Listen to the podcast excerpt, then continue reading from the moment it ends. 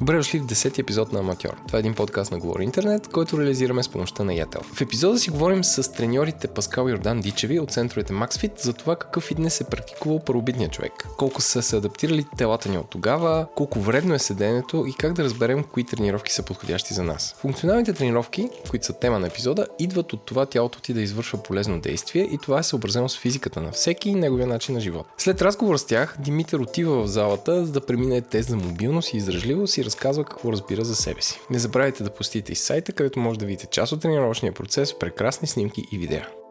Здравейте, аз съм Димитър Панайотов и вие сте с епизод 10 на подкаста Аматьор. А ще съм вашия водещ и продуцент. С мен са Йордан и Паскал Дичеви. Здравейте, момчета, приятно Здрасти. Здравейте. Като епизода ще е за функционалните тренировки. Отново мой ко-партньор в епизода ще бъде Еленко Еленков. Здрасти, Еленко. Здравейте. Може ли да разкажете с какво се занимавате? Ами, ще започна аз. Казвам се Йордан Дичев и съм един от а, създателите на MaxFit, спортни центрове. Почнахме с тази дейност 2010 година. Започнахме с функционални тренировки и с а, тогава беше все още модерно таебото, което също се доближава много до една функционална тренировка. Общо взето, преди това винаги сме се занимавали с някакъв вид спорт и в един момент назря времето, в което да приложим всички знания, които имахме и решихме да стартираме с този проект. През цялото това време през нас са минали много видове спорт, като включително като треньори сме се усъвършенствали и в а, времето, занимавайки се с много разнообразни видове спорт, някакси успяхме да систематизираме някаква наша система на трениране. Иначе основно нашия фокус е в а, индивидуални тренировки, тъй като ние смятаме, че индивидуалният подход към всеки един човек по-отделно е най-работещ, а, всички други системи, като които обобщават някакви а, общи правила, по-скоро нали, може да се използват като някакво средство, помагайки на всеки индивидуално да постигне своите лични цели. Аз имам следния въпрос. Когато един човек каже аз ходя на фитнес, хората край него могат да си представят, че той отива на едно място, където има лежанки, съответно дъмбели, дига ги горе-долу, може да си представят какво. А когато някой каже функционални тренировки, какво трябва да си представят хората, че прави? Аз бих започнал малко по-отдалече. Първо, нали, да уточним какво означава фитнес разбирането за фитнес тренировка и какво означава тренировката като функционална, като абревиатура. Но първо да започнем от там, че от еволюционна гледна точка човек преди стотици хиляди години не е разполагал с а, железа, с штанги или изобщо някакви средства за трениране и, и подготовка. И той се е намирал в дивата природа, в а, хаотична среда, така обичаме да я наричаме, в която той е трябвало да се адаптира и да адаптира своите движения спрямо нуждите, които той е имал, за да може да си набави храна, да ловува и да живее един пълноценен живот. Вече еволюирайки, достигайки до днешния съвременен свят, хората измислят какви ли не начини за движение, за здраве и поддържане на, на форма. Конвенционалният фитнес като такъв какво представлява? Нали, това е измислена система за трениране, която е с цел развиване и задълбочаване на конкретен вид а, мускулни групи. А, което ще рече прост пример, примерно едно упражнение а, сгъване за бицепс, което в много разновидности би могло да доведе до нарастване на мускулната маса в бицепса и развиване на някакви а, големи мускули. Които, примерно, от еволюционна гледна точка погледната обаче, човека, който е ловувал и се е движил и на него са му трябвали различни физически качества, за да достигне до своята цел. И фитнеса е нещо, което а, реално е не много логично като начин и форма на движение. И тук сега възникват функционалните тренировки, нали? която основна идея е да има някаква функция, да има нещо, което да бъде с определена цел и което ние да може да приложим в живота. Например, а, като естествено движение може да кажем, че е бягането, скачането, хвърлянето. Нали? Това са все движения, които човека е ползвал в миналото от древността. При многоставното движение, обикновено движението са от затворен тип кинетична верига. Това означава, че ние през стъпалото затваряме цялата верига и използваме максимален брой а, мускули. стави и нали, съответно а, това, което ние търсиме като ефект в функционалната тренировка е тя да бъде максимално приложима за хората в естествения им начин на живот. И тук сега ще отворим една скоба относно естествения начин, тъй като човека в днешно време се приспособява все повече към това да седи. И това няма как да стане за 100, 200 и 300 години, защото еволюцията се движи изключително бавно, нали? като е един охлюв, който а, извършва някакво движение. Съответно, ние няма как еволюционно да се адаптираме към седенето. Нали, хората, които по цял ден нещо, нещо съвременно общество седят, те не могат да се адаптират към това, тъй като тялото им е приспособено да се движи и нашите гени са още гените на овци-събирачи, които са се движили с идеята да хванат, да си набавят храна и да, да съберат някакъв вид храна. Това със съвременния начин на живот предполага, че ние трябва да търсиме някакви методи, с които да балансираме нашия живот, за да може да не се случват някакъв вид ограничения в нашето движение, болки. Съвременният бич на днешното общество, например, са болките в кръста, които основно възникват от това, че ние седим. Тъй като мускулатурата се скъсява, прешените са така устроени, че те се декомпресират, свиват и в един момент се получават дискови херни и други травми. И изследвайки всички тия процеси, нали, ние не сме създали конкретно MaxFit функционалното трениране, но имаме много опити и наблюдения, с които ние създаваме така наречените индивидуални тренировки и методи, с които се опитваме да помогнем за здравето на хората и те да се върнат към тяхните естествени състояния на живот. Иначе само по себе си функционално, какво означава? Нали? Нека да разгадаеме тази дума. Функционално означава нещо работоспособност, да вършиш някаква работа. Нали? А ние като функционално разбираме работата на сърдечно-съдовата система основно. Тъй като колкото по-издръжлив е един човек, толкова повече работа нали, може да свърши от такъв тип естество, нискоинтензивно и а, реално може да прилага тази функция на сърдечно-съдовата система в живота. Иначе човешките качества основно са сила, издръжливост, бързина, гъвкавост. И опитвайки се да създадем този балансиран а, метод, така да го наречем, на трениране, ние използваме всякакви видове а, от нашия натрупан опит движения и ги инкорпорираме в така наречената индивидуална тренировка, при която човека идва и за един час през а, деня той получава нуждата от движение, а, с което си гарантира по някакъв начин здравословно а, физическо и психическо състояние. А може да кажете някакви упражнения, които се практикуват? Аз не бих се фокусирал върху някакво специфично натоварване и упражнение по-скоро мога да обобща, че в функционалните тренировки могат да се правят натоварвания както с тежести, така и без тежести. За собствено тяло, с пудовки, с гирички. Едно популярно упражнение е свинга, макар че според мен не е най-добрият пример, но повечето хора, като кажеш свинг, знаят за какво става дума. Иначе Паскал спомена за штанги. В функционалните тренировки могат да се извършват а, изхвърляния с пудовка, което е едно упражнение, което ангажира доста добре а, тялото и общо взето цялата кинетична верига. Когато се прави една тренировка свързана с а, конкретните нужди на един индивид, говорим за персоналните тренировки, може да се използват абсолютно всякакви упражнения.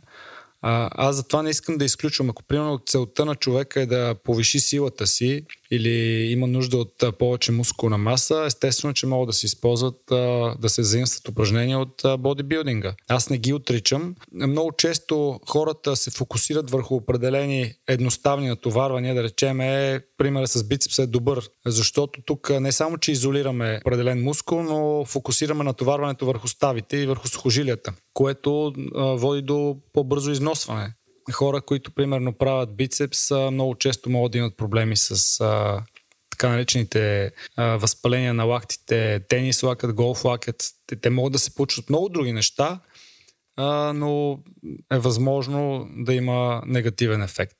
И пак не искам да ги отричам. Ако някой човек има нужда да развие мускулите на бицепсите, трицепсите, може винаги да, да му се дадат, но не трябва да е фокуса на тренировката върху това нещо. В бодибилдинга много често може да изолираш цяла тренировка, която да е свързана с ръцете, примерно, което е абсурдно. Просто няма в естествена среда човек много трудно може да прави в продължение на половин час или един час изолирано натоварване, подобно на, на това.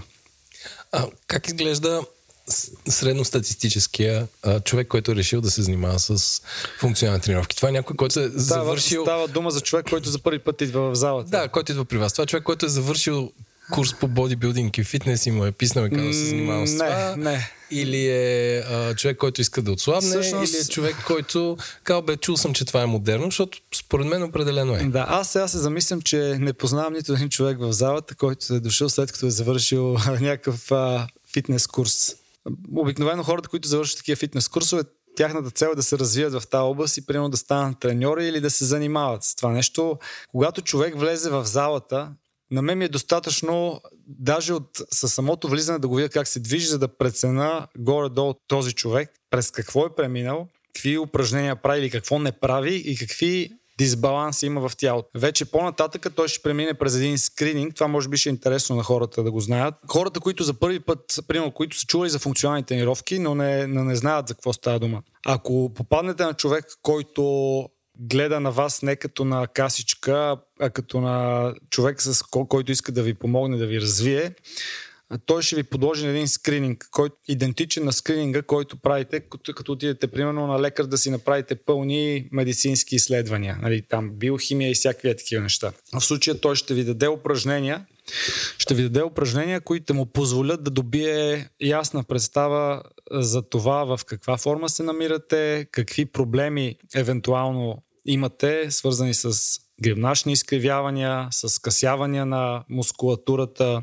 Ще ви зададе поредица от въпроси, свързани с това дали имате някакви предхождащи заболявания на сърдечно-съдовата дейност, някакви оплаквания, свързани с травми, коленни, ставни и всякакви такива в миналото, за да може той да изгради адекватна програма, свързана с вашето специфично състояние.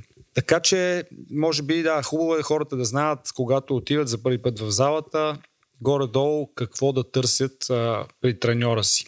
Може би е хубаво да тук вече да намесиме и така наречените модерни а, бизнес а, проекти, свър... най-вече кросфита. Ето, скоро срещнах един мой бивш съотборник а, от каратето, който ми вика, бе, ние едно време тренирахме по същия начин, ама нямаше кросфит. Значи тази система, тя това е един изключително успешен бизнес модел. Аз не искам да казвам нищо лошо за него. Наистина, хората, които са го измислили, те имат много опит. Самия създател има опит в а, Олимпийските штанги. Създава една система, която конкурентна. Той, той игра. Конкурентна, да, той игра. Той е а, както знаеме, хората обичат да играят. Обичат да се сравновават а, и обичат да търсят нещо, в което са добри. Другото, което е, там се изгражда една общност общност между хора, която нали, те правят си различни социални активности, които могат да са извън залата, не само свързани с залата. И това привлича хората.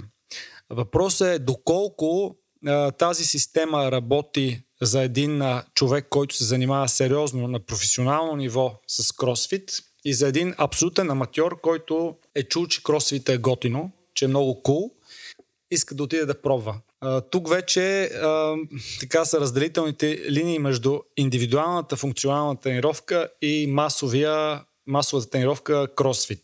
Защото ние също провеждаме групови занимания, но те са по-скоро функционални. Не са свързани с, а, с тежки, много сложни, твърде сложни движения, които изискват изключително сериозно отношение и опит предишен. Така че тук е малко разделителната линия, която може да направим между кросфита и функционалните тренировки като цяло. Вижте, това са просто едни абревиатури. Нали, дали ще бъде функционална тренировка, дали ще бъде фитнес, дали ще бъде кросфит.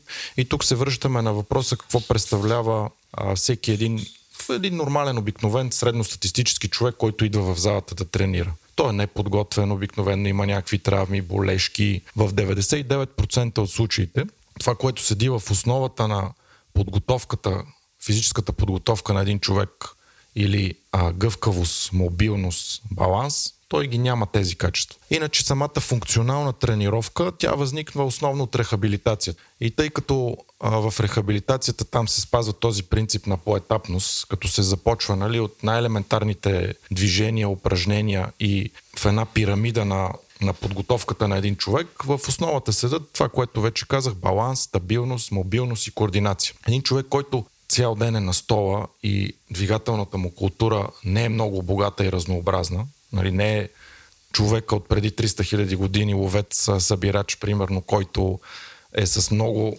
богата двигателна култура, може да извърши много движения, да, да си набави разни сечива и, и е много координиран, съответно този човек трябва да се започне с него от нулата. И ние имаме една система, която лежи на тези базови принципи, които са в физиотерапията, в рехабилитацията. Затова така го обощаваме функционално трениране. И тази система а, стъпва на това, влизайки този човек аматьор в а, спортната зала, правейки този скрининг, за който брат ми спомена, а, който е свързан с измерване на мазнини, също така правят се различни а, измервания, с които ние установяваме този човек в какво физическо здраве. Имаме калипер, който а, взима точки, примерно. Има различни методи на измерване, 7, 10 или 12 точки от човешкото тяло, в които се щипе под кожната мазнина и по една формула се изчислява този човек на, а, с как, какви, а, какъв вътрешен състав на тялото е. Това, което е интересно, че съвременният човек все повече затластява, все повече се храни нездравословно. Съответно, той става дебел, тромав, нефункционален, движи се малко и това е нещо срещу което ние се борим. Измервайки мазнините, килограмите, обсъждайки с човека неговото моментно състояние, след това се преминава към анализ и тест това как той се движи в пространството. Първата стъпка е някакъв тест на а, мобилност, което е свързано с а, анализ на всички стави в човешкото тяло или цялата кинетична верига.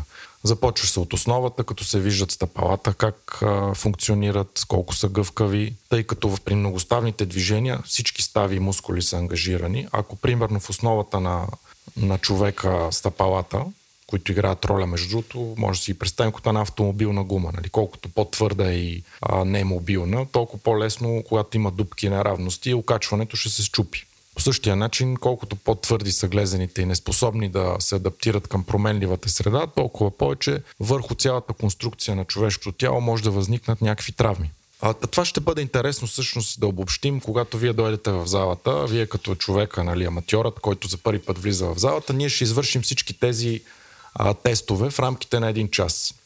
И в този един час цялата тази информация, която треньорът, който по този индивидуален метод на функционално трениране, така да го наречем, ще извърши, той може да има нужната информация за няколко години напред, какво трябва да се прави с вас. Иначе от гледна точка на здравето и дълголетието, само ще отворя една скоба, а, кои са основните неща? На първо място, за да може човек максимално дълго време да бъде здрав и да бъде активен, да запази своята младост, седи а, мускулната сила, което обаче е в следствие от мускулната маса. Значи на първо място като важност е мускулната маса, на второ място мускулната сила и на трето място сърдечно-съдовата система. И тук вече може да поставим четвърто, пето, шесто, нали, нивото на мазнините, кръвната захар и всички тези неща, които са много зимно зависими.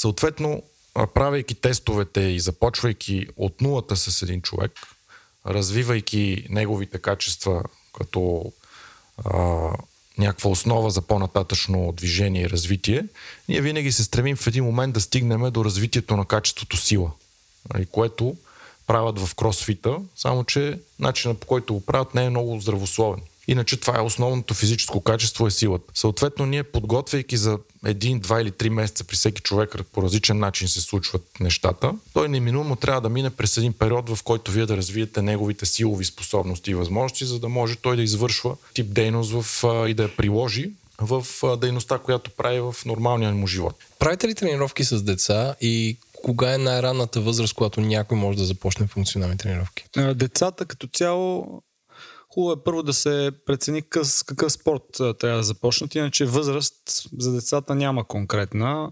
Децата, ако прекарват достатъчно време навънка в игри, в движение, не е нужно да започват много малки с, с активността в залата. А, ние провеждаме тренировки с деца, както индивидуални, функционални тренировки, спорт-специфични тренировки за деца, които са вече а, фокусирани върху някакъв вид спорт. А, имаме и групови тренировки за покарате за деца. Имаме достатъчно примери за деца, които идват в залата без да имат никакво желание, просто защото родителите ги натискат да правят нещо. Аз като родител бих се фокусирал, освен върху движението, върху хранителните навици на децата. В днешно време това е изключително сериозен проблем. За съжаление, се неглижира от повечето родители. Съня също е много важен. Наблюдавайки децата, може би това е свързано с ежедневието на родителите, които се прибират късно, искат да прекарат време с децата си, поради което децата си лягат в 10.30, 11, 12 часа. Имам изключително много примери на деца, деца, които го правят. Представете си, ако вие трябва да ставате в 7 часа за работа, а си легнете в 12 часа, колко е трудно, а си представете, ако сте дете, което расте, при него процесите протичат в много по-забързан вид, имат нужда ужасно много от възстановяване. Ако не се наспят достатъчно, те през деня са абсолютно нетрудоспособни, защото реално работа на децата е да учат, да играят. Това със сигурност рефлектира върху цялостното състояние на здравословно състояние. Да, от спортна гледна точка, важно е децата да не се профилират. Тъй като тази, това профилиране, което идва на, от ранна детска възраст, което е в професионалния спорт, тъй като много родители имат болните амбиции, родителите, а, децата им да стават а, състезатели, спортисти. Всъщност това нещо до голяма степен ощетява а, красотата и а, удоволствието от движението, игрите, цялото това разнообразие, което а, съществува в един детски свят. Добре, Добре, благодаря за разговора. Благодаря. И ще се видим в залата.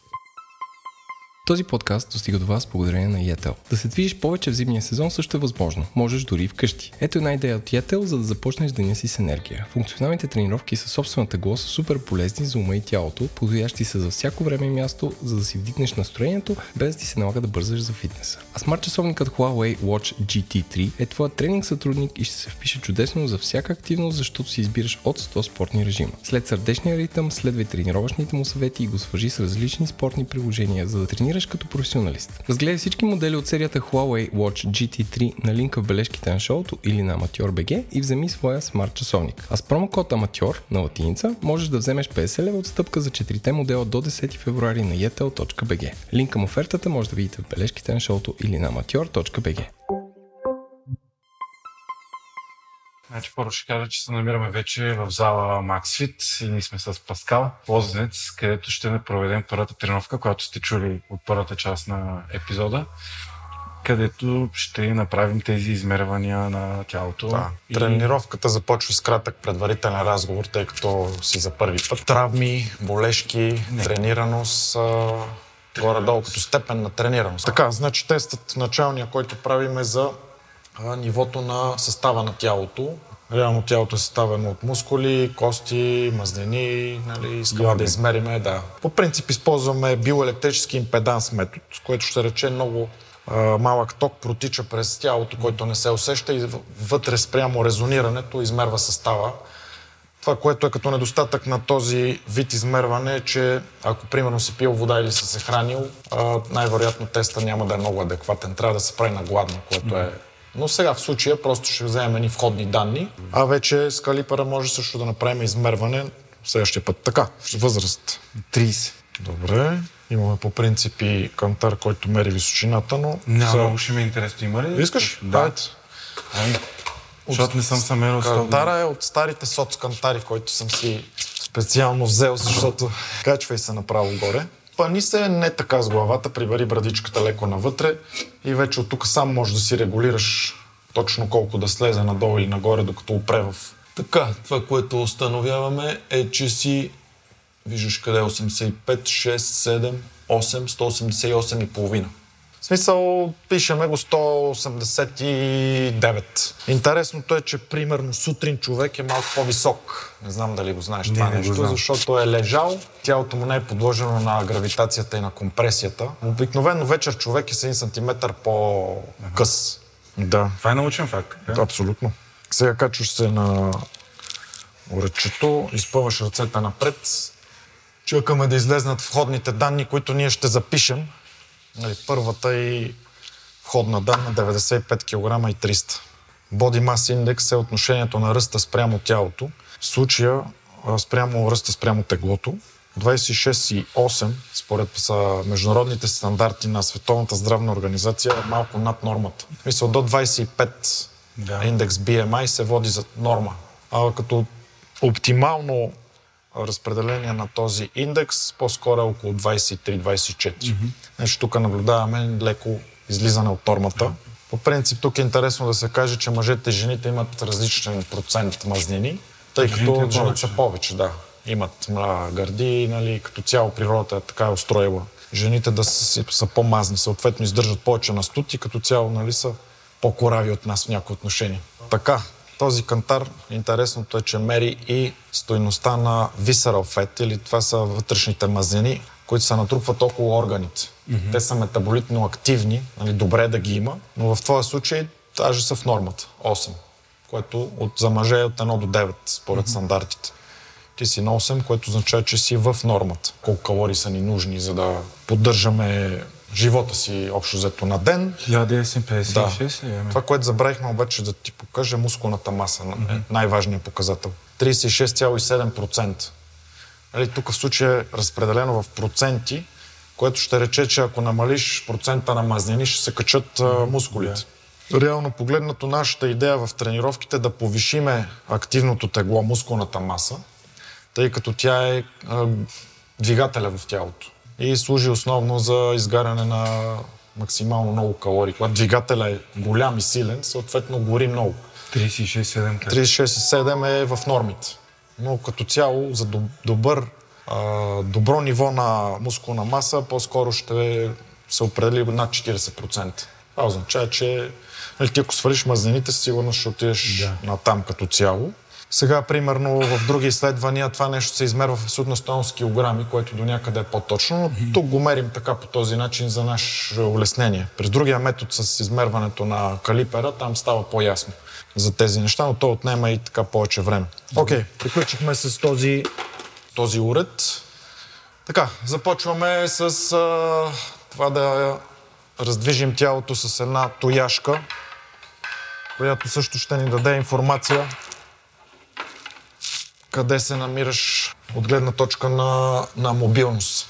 Добре. Гъвкавост, хващаме по този начин тояшката и започваме да раздвижваме напред-назад. Като идеята е лактите да са изпънати. С това виждаме колко са гъвкави раменете и доколко гръбначният стълб ни позволява раменете да отидат назад. Тъй като тук торакалната част също е задействана, горната част на гръбнака. Okay. Добре, супер. При теб се получава добре. Съответно, имаш добра относително добра мобилност в горната част на раменете и, и гърба. И сега нещото, което може би над 90% от хората в днешно време имат като проблем е скъсяване в цялата задна верига особено задните бедра. Опитваме да докоснем земята с стояшка. Като събираме краката. Без да, без да... Събираме краката, да сочат напред, точно така. И без да клякаме. Без, без да, да свиваме коленете, точно така. Тук при този тест установяваме, каза тест по Албаков, и затова преминаваме към следващия тест, който е доста а, по... какво разбрахме от този тест? Разбрахме, че и ти, като повечето хора, в днешно време имаш скъсяване в задните бедра. Така наречените хамстрингс, нагоре към глутеосите, пръсци, и глезени. След малко ще продължиме към другите тазобедрени стави, но това го правиме просто като начален тест. В следващата част ще чуете как Паскал измерва гъвкавостта на краката ми, която е от изключителна важност, като това се прави с а, няколко упражнения, едното от които е лягаш на земята на стелка, при което хващаш а, крака си с а, един обикновен колан, подобен на тези на карате, и опъваш краката си нагоре, доколкото е възможно в а, поза свещ. И така се измерва колко градуса можеш да опънеш нагоре крака си. Друго упражнение за измерване на гъвкавостта на краката е с а, пръчка се навеждаш максимално, без да сгъваш колената в права позиция, като се опитваш да достигнеш а, до земята, за да се види колко са гъвкави глезените, колко са гъвкави бедрените мускули и останалите служиля на краката. Като според Паскал това е от изключителна важност, защото много хора заради застоялия начин на живот нямат гъвкавост на краката, което в последствие пречи да се изпълняват упражнения, които са необходими за прогреса. И сега прогресираме в това да легнеш на земята подобен тест хващаш а, коланчето, дигаш единия крак нагоре, препасваш коланчето през стъпалото, През стъпалото, да. лягаш назад по гръб, изпъваш коляното, без да пренапъваш, да се скъсаме някой, просто тестваме. Идеята е коляното да е изпънато и да достигнеш до максималното ниво на разтягане, което за тебе е...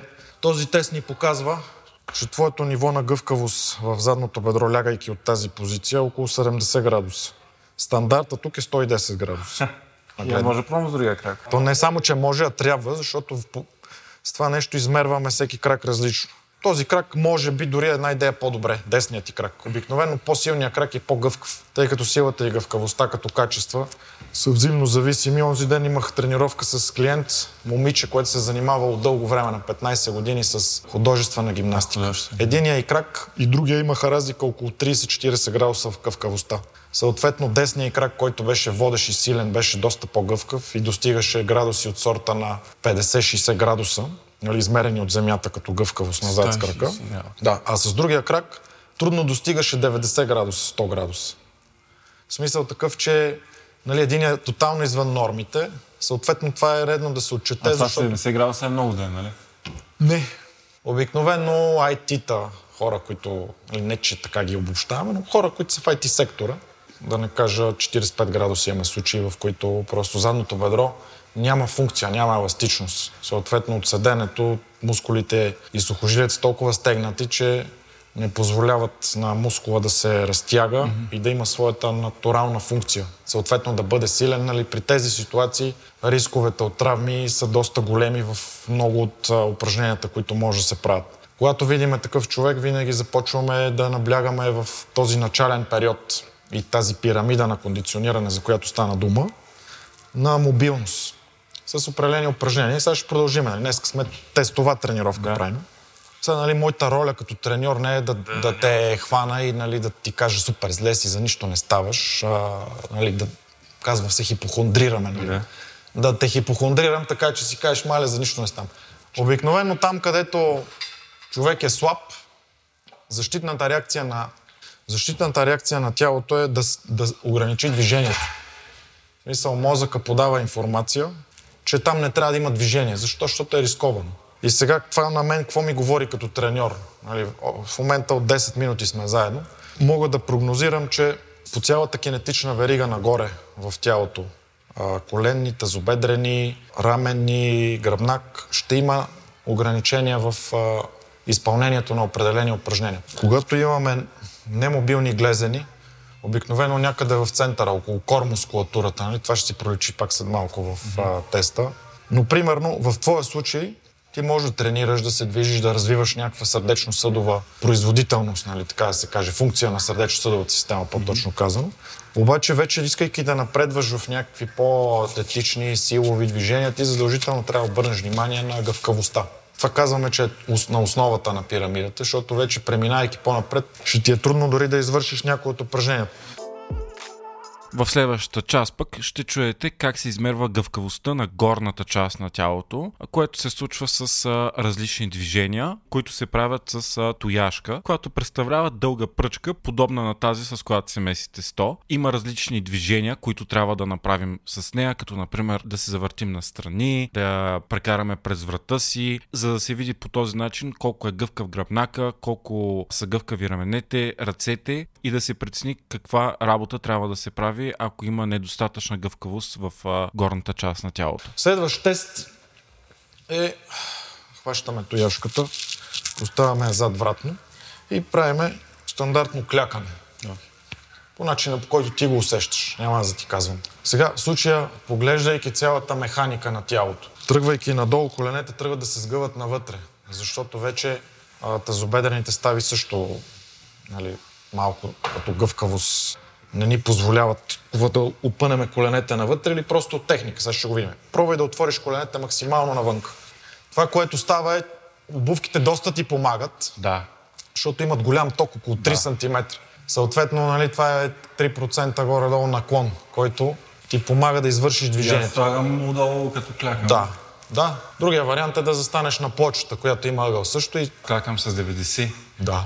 И аз съм 95. Това е добро Мога да, да, да клякам, обаче са много, много немобилни. Това си да. го знам винаги. Еми, значи тук в този твоя случай упражнения за мобилност, разтягане, пасивни, активни, включително упражнения свързани от леката атлетика бих ти дал аз специално, като подскоци, а, бегови, глезени подскоци, различни разновидности упражнения, които малко да намачкат самия глезен и стъпалото, за да може да се отпусне и да се подаде информация. Това може да се оправи.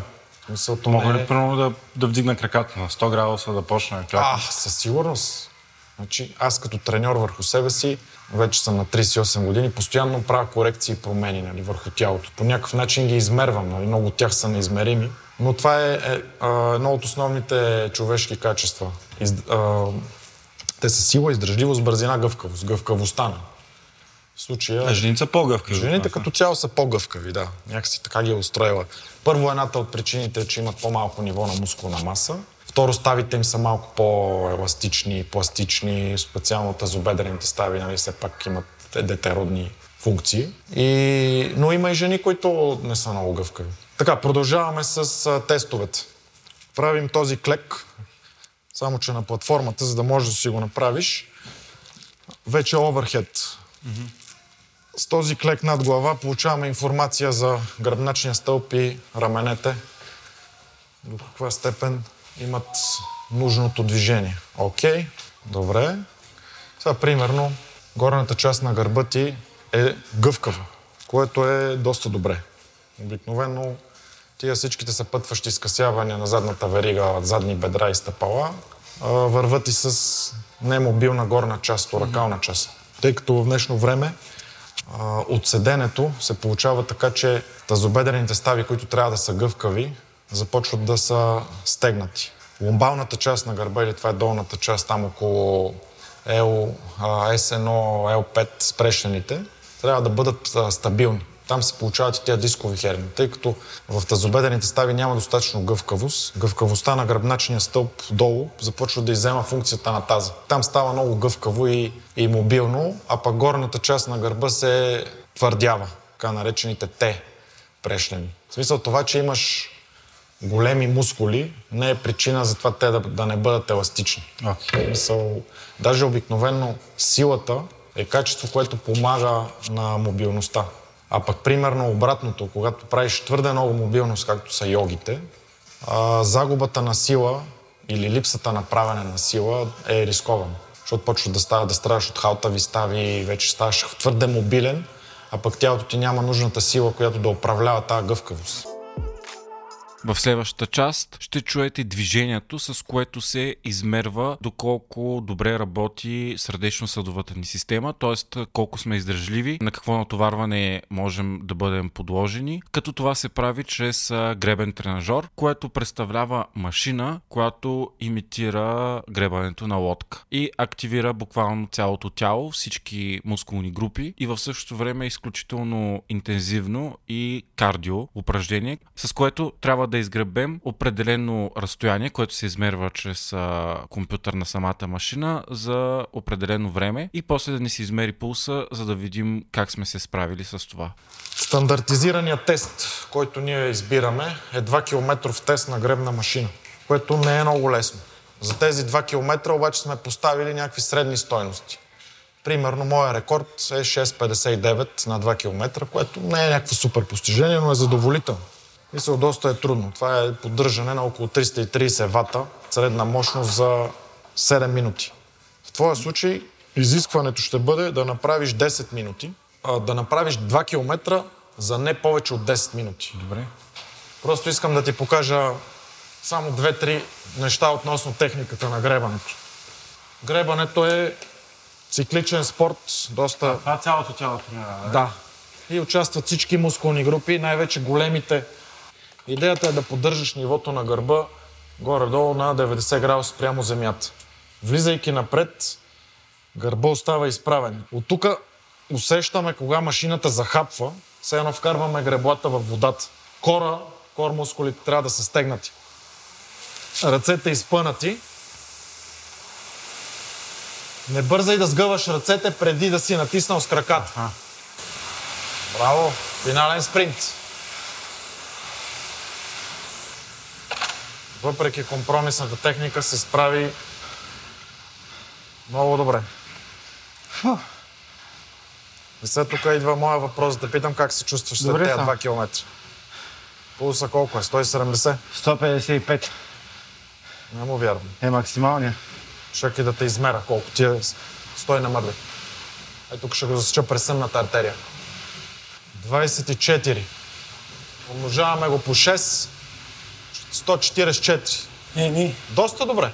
Край на тренировката вече съм изморен. Ами, сега... Въпреки, Е, че беше- Със сигурност. Слуш нищо, нали? Един тест, ама това, Един което те тест, измори е гребането. Добре, Паскал, как ще оцениш нещата? И какво научихте Според- от този тест? Според нашите критерии, това, което научих, ако трябва да работя с теб като персонален треньор, по-скоро ще заключа, че трябва да, из... да работиш много върху мобилност, стабилност, баланс и основните неща, които седат върху нашата пирамида, така да се каже. А, издръжливостта обаче ти е на добро ниво, което ще рече, че имаш много добра база от тук нататък нали, да, да градиш напред. И това, което бих направил е за кратък период от време да се фокусираме върху подобряване на мобилност, координация, стабилност, гъвкавост, нали, всички тези основи, да задържиме тази издържливост, която има и вече след това максимално бързо да преминаваш към по-висока степен на тренираност, да влезеш в силовите тренировки и по-скоро да се върнеш в тях, нали? Mm-hmm. Сега да направиш стъпка назад, която да може да развие новите ти качества по-нататък. да завършим разговора с това нещо. Представи си, че има един човек, който слуша сега този подкаст. Той знае, че нова година е все пак, януари. Казал се, че от тази година ще започне, ще започне да, да живее по-здравословно. Обаче се не намира време или ходил е на фитнес, не му харесва. Знаеш, живота е забързан, но иска да си подобри формата, иска да вече да започне, усеща, че има здравословни проблеми и трябва да влезе в форма. Как, какво би го посъветвал този човек? Това, което би го посъветвал, нали, на първо място, а, основно енергията трябва да дойде отвътре. Смисъл такъв трябва да намери в себе си някакво желание, дисциплина за промяна и наистина да го реализира. Там се пропукват основно хората. И да, най-добре е да минеш по пътя, като намериш специалист, който да те преведе по пътя, по най-прекия път. Обаче реално а, аз затова не обичам думата мотивация, тъй като това е нещо по-скоро временно. Нали? Дайте, сега ще ви мотивирам. Просто намерете вътрешната искра в себе си, която да гори за цял живот. Защото не е добре, когато постоянно сме в крайности. Падаме във формата, затластяваме, след това се мотивираме за кратко време, отиваме, влизаме в някакви диети, в някакви крайности. Това е огромен стрес за организма. Хубаво е да си намерим една златна среда, в която ние поддържаме някакво определено ниво на а, добро възстановяване, добро трениране, добро хранене и целият пакет, нужен за това ние да сме здрави, го поддържаме на някакво средно относително ниво. Нали? Да не се вдъхновяваме да ставаме супер атлети, по-скоро да си дадеме време да намериме този специалист, който да ни помогне да минем по по-краткия път и да бъдем постоянни. Това е нещото, в което най-много се пропукват хората, наблюдавайки ги. Липсата на постоянство. Защото без от 3 до 5 пъти трениране, и то не да идват 3 до 5 пъти в залата, а може примерно да идват от 2, 2 до 3 пъти в залата и останалото да го правят сами. Тъй като има толкова разнообразни неща, които можеш да правиш на Ти открито. препоръчваш 3 до 5 пъти на седмица упражнения на Да. колко, колко време горе-долу са достатъчни? Реално всяко едно време е недостатъчно, което отделяме за спорт, тъй като от еволюционна гледна точка човека е така предвиден, че да се движи постоянно. нали, Трябва да бъде в движение. Така сме създадени. Това ни прави здрави и това ни прави устойчиви. Ако намираме всеки ден по час, час и половина за движение, е напълно достатъчно. Като, примерно, бихме могли да разпределиме две силови тренировки, два пъти да караме колело, да може да ходим на плуване, може да ходим на гребане на открито, да си правим джогинг в парка. Това е така наречената кардиотренировка, която поддържа работоспособността на сърдечно-съдовата система. И вече, примерно, вашия специалист може да ви изготви точната програма, с която вие да достигнете най-бързо до желаните резултати и да ги поддържате. Добре, мисля, че това е супер. Вие слушахте Аматьор, подкаст, който е продукция на Говори Интернет и Етел. Не забравяйте да посетите сайта Amateur.bg с източка за допълнителни големи снимки, видеа и допълнителна информация за всеки един от спортовете. Или да предложите свой нов спорт. Продуцент на броя Димитър, гости бяха Паскал Йордан Дичеви, аудиоредакция от Димитър Панайотов, мастеринг от Антон Велев. Музиката е от изпълнителите Кит Пени, Астромаус, Карима и Биксби. Ако този подкаст ви харесва, преди всичко го препоръчате на приятел. Може да оставите ревю в iTunes или Spotify. Това ще помогне повече хора да го намерят. Също така може да ни пишете с идеи и предложения за следващата ваша стъпка на info at говори-интернет.com.